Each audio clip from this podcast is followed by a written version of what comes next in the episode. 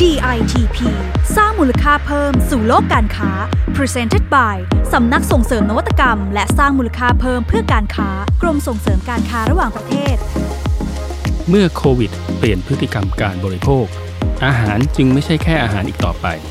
จับตาเทรนด์สุขภาพ Key Success ที่กลุ่มตลาดอาหารทั่วโลก ผู้ผลิตอาหารไทยต้องปรับตัวอย่างไรให้ทันเกม ทั้งหมดนี้นะครับ คุณจะได้รู้ใน DITP สร้างมูลค่าเพิ่มสู่โลกการค้ากับผมหม่อมหลวงภาสกรอาภากร หัวหน้ากลุ่มงานส่งเสริมการออกแบบสู่ตลาดโลกครับ และดิฉันเพลินพินิตรมรจากสำนักส่งเสริมนวัตกรรม และสร้างมูลค่าเพิ่มเพื่อการค้าค่ะ ครับ สวัสดีค่ะ คุณพัศกรนะคะ เจอกันอีกครั้งหนึ่ง ใช่ค่ะ วันนี้ค่ะเราจะมาชวนคุยกันถึงเรื่องของวิกฤตโควิดค่ะ ครับ พี่ยอดก็ทราบนะคะว่าพอเกิดวิกฤตโควิดเนี่ยเรียกได้ว่าส่งผลกระทบต่อพฤติกรรมการใช้ชีวิตของคนทั้งโลกเลยนะคะ อืม โดยเฉพาะอย่างยิ่งค่ะ เรื่องของการกินค่ะ อ๋อ เรื่องสำคัญของชีวิตมนุษย์เลยเนี่ย เลยนะคะ การบริโภคอาหารเนี่ยนะคะ หลังจากโควิด เรียกได้ว่ามีพฤติกรรมที่เปลี่ยนแปลงไปเป็นอย่างมากนะ ครั คะ บ ในช่วงโควิดที่ผ่านมาค่ะ ผู้บริโภคนะคะ เขาให้ความสนใจเรื่องของสุขภาพมากขึ้นค่ะ อืม ก็คงจะเห็นนะว่าผู้คนนะคะ ล้มป่วยกันเนื่องจากสุขภาพไม่แข็งแรงนะคะ ครับ ประกอบกับเรื่องของโควิดนะคะทำให้ผู้คนเริ่มระมัดระวังตัวเพิ่มมากขึ้นค่ะ การเลือกรับประทานอาหารที่ดีมีประโยชน์ เป็นปัจจัยที่เพิ่มเข้ามาค่ะ ในการที่เราเลือกที่จะจับจ่ายสินค้าอาหารนะคะ อืม รวมไปถึงรูปแบบของการสั่งอาหาร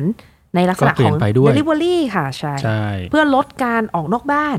ครับ กลายเป็นช่องทางนะคะ ที่เรียกได้ว่าได้รับความนิยมเป็นอย่างมากค่ะ อืม พี่ นะ ยอด ครับ คิดว่าไงคะ ผมก็มีข้อมูลดีๆ จากสำนักงานส่งเสริมการค้าในต่างประเทศณนครโตรอนโตนะครับเขาได้สรุปไว้ว่านะครับ เทรนด์ของสินค้าอาหารนะครับ หลังโควิดเนี่ย ค่ะ พวกเราจะได้ทราบกันดีนะครับว่าทุกวันเนี้ยผู้บริโภคเนี่ยกำลังมองหาสินค้าอาหารที่มันเป็นมากกว่าอาหารและ ให้มากกว่า นะครับใช่ ไหมคะ ให้มากกว่านะครับ อืม โดยสินค้าเหล่าเนี้ต้องมีประโยชน์ที่สามารถจับต้องได้นะครับ ไม่ใช่เฉพาะเรื่องของกายภาพนะ แต่ต้องเป็นเรื่องของทางจิตใจด้วยนะครับ พูดง่าย ๆ ก็คือทำให้ผู้บริโภคเนี่ยนอกจากทานแล้วแข็งแรง สุขภาพแข็งแรงนะครับ ต้องไม่ไปเบียดเบียนใครด้วยสิ่งที่เรารับประทาวคาน ม เข้า รู้ ไป สึก เนี่ ข ย องเขาเนาะ ใช่ อ่า คือเรียกว่าสุขภาพแข็งแรง Feel แล้วต้อง good รู้สึกดีด้วย ไม่ อ่า ไปเดือดร้อนใครนะครับ ค่ะ เดี๋ยวเรามาพูดคุยนะครับ เรื่องของเทรนด์อาหารที่น่าจับตามองหลังโควิดนี้กันนะครับ ค่ะก็พูดถึงเทรนด์แรก เทรน นะ ด์แร คะ กอ่า อ่าเขาพูดกันถึงเรื่องของ functional foods on the rise ค่ะ ครับ อาหารเนี่ยนะคะที่ให้ความสำคัญด้านคุณประโยชน์กำลังมาแรงมาก ใช่ เพราะว่าความสนใจด้านสุขภาพของผู้บริโภคนะคะที่มากขึ้นในช่วงหลายปีที่ผ่านมาเนี่ยทำให้สินค้าอาหารเนี่ยต้องมาโฟกัสกันค่ะ เรื่องคุณประโยชน์ค่ะ ตอนนี้ถ้าสังเกตนะคะในท้องตลาดเราจะเริ่มเห็นคีย์เวิร์ดใหม่ๆนะคะที่เขาใช้ในการโฆษณานะคะ อย่างเช่น probiotics อืม คุณพัฒกรรู้จักไหมคะ โอ้ probiotics คำใหม่มากเลย มัน ต้องมีประโยชน์แน่เลยฟัง มัน ดู อ่าใช่ค่ะ อันนี้เป็นสตอรี่ใหม่ๆนะคะ บอกว่า probiotics เนี่ยมีจุลินทรีย์ที่ช่วยในเรื่องของระบบขับถ่ายค่ะ เขาบอกว่าพอระบบขับถ่ายดีเนี่ยมันก็จะช่วยทำให้เอ่อสุขภาพร่างกายเราดีขึ้น หรือมีมีการใช้คำว่าการเพิ่มภูมิคุ้มกันอ่าหรือคีย์เวิร์ดประเภทว่าบรรเทาความเครียดของร่างกาย อ๋อ อ่าแน่นอนนะคะแบบว่า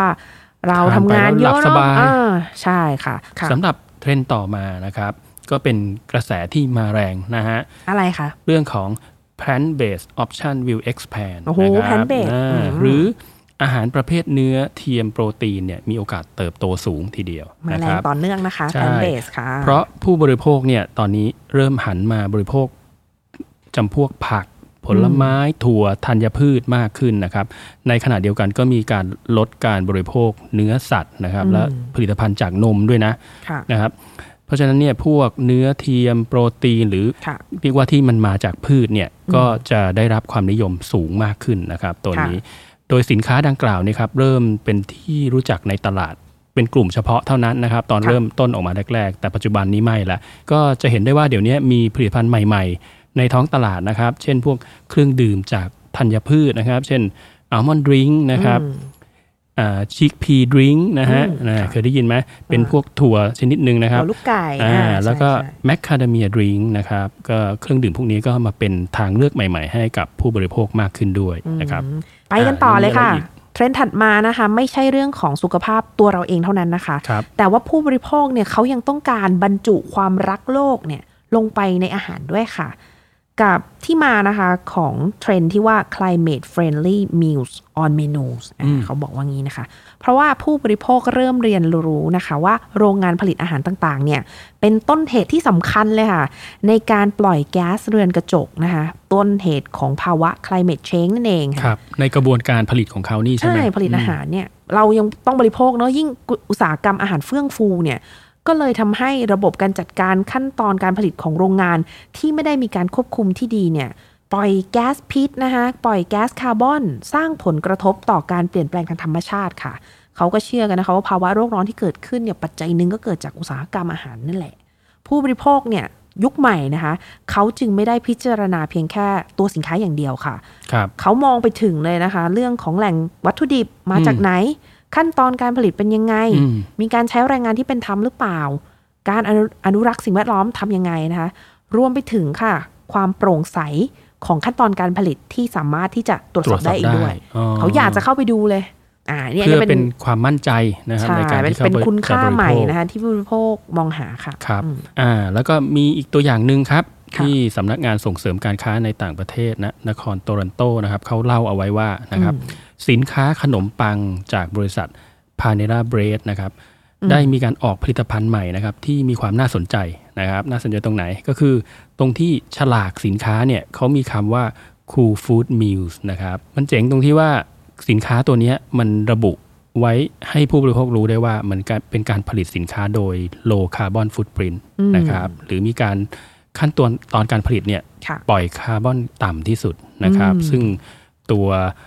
ฉลากตัวเนี้ยได้รับรองมาตรฐานจากหน่วยงาน WRI นะครับ ซึ่งเป็นองค์กรสากลที่ร่วมกับสถาบันต่างๆ ในการรณรงค์เรื่องของการลดผลกระทบจาก climate change นะครับในกระบวนการผลิตอาหารนี้ด้วยนะครับ ค่ะ ก็อาจจะกล่าวได้ว่าความยั่งยืนหรือ sustainability ค่ะ นะครับ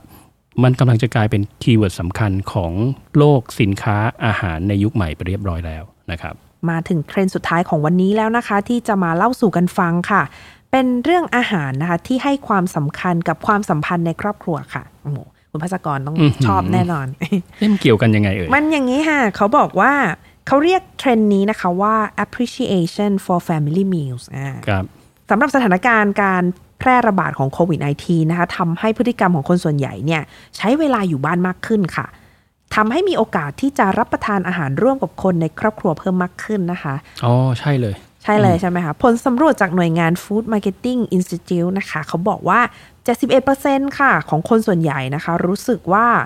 การได้รับประทานอาหารร่วมกันในช่วงโควิดเนี่ยทำให้ความสัมพันธ์ภายในครอบครัวดีขึ้น นอกจากนั้นค่ะ 40%ของผู้บริโภคนะคะ หันมารับประทานอาหารเพื่อสุขภาพมากขึ้น ครับ โดยเฉพาะครอบครัวที่มีเด็กเล็ก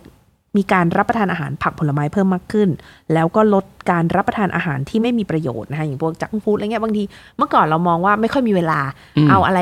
ง่าย ๆ เร็วๆรีบๆถูกไหม ใช่อะไรก็ได้ทานไปเถอะ ใช่พอเรามีเวลามากขึ้นเรามีเวลาที่จะพิจารณาคัดเลือกว่าเอ๊ะ เราจะทานอะไรดี อืมเราก็ใส่ใจมากขึ้น เลือก ใส่ ของ ใจใน ที่มี การ ประ เลื โย อก ชน์ กับร่างกายแล้วก็รวมไปถึงคนในครอบครัวนะคะเพราะฉะนั้นเรียกว่าเป็นเทรนด์ที่มาแรงนะคะแล้วก็มีข้อเท็จจริงที่เห็นด้วยเป็นอย่างยิ่งนะคะ นักวิเคราะห์ค่ะมีการมองว่าเขาคาดการณ์นะคะถึงสินค้าในอนาคตว่าอาหารประเภท ready to eat หรือ ready to cook เนี่ยจะเริ่มมีความหลากหลายเพิ่มมากขึ้นนะคะ แล้วก็มีรูปแบบที่แตกต่างมากขึ้นด้วยค่ะ รวมไปถึงอาหารขนาด Family Size จะได้รับความสนใจเพิ่มมากขึ้นด้วยเช่นกัน ก็เรียกว่าเกาะกระแสนี้เนาะ ก็จากที่ฟังฟังกันมาเนี่ย ก็จะเห็นได้ว่าสถานการณ์โควิดนะครับ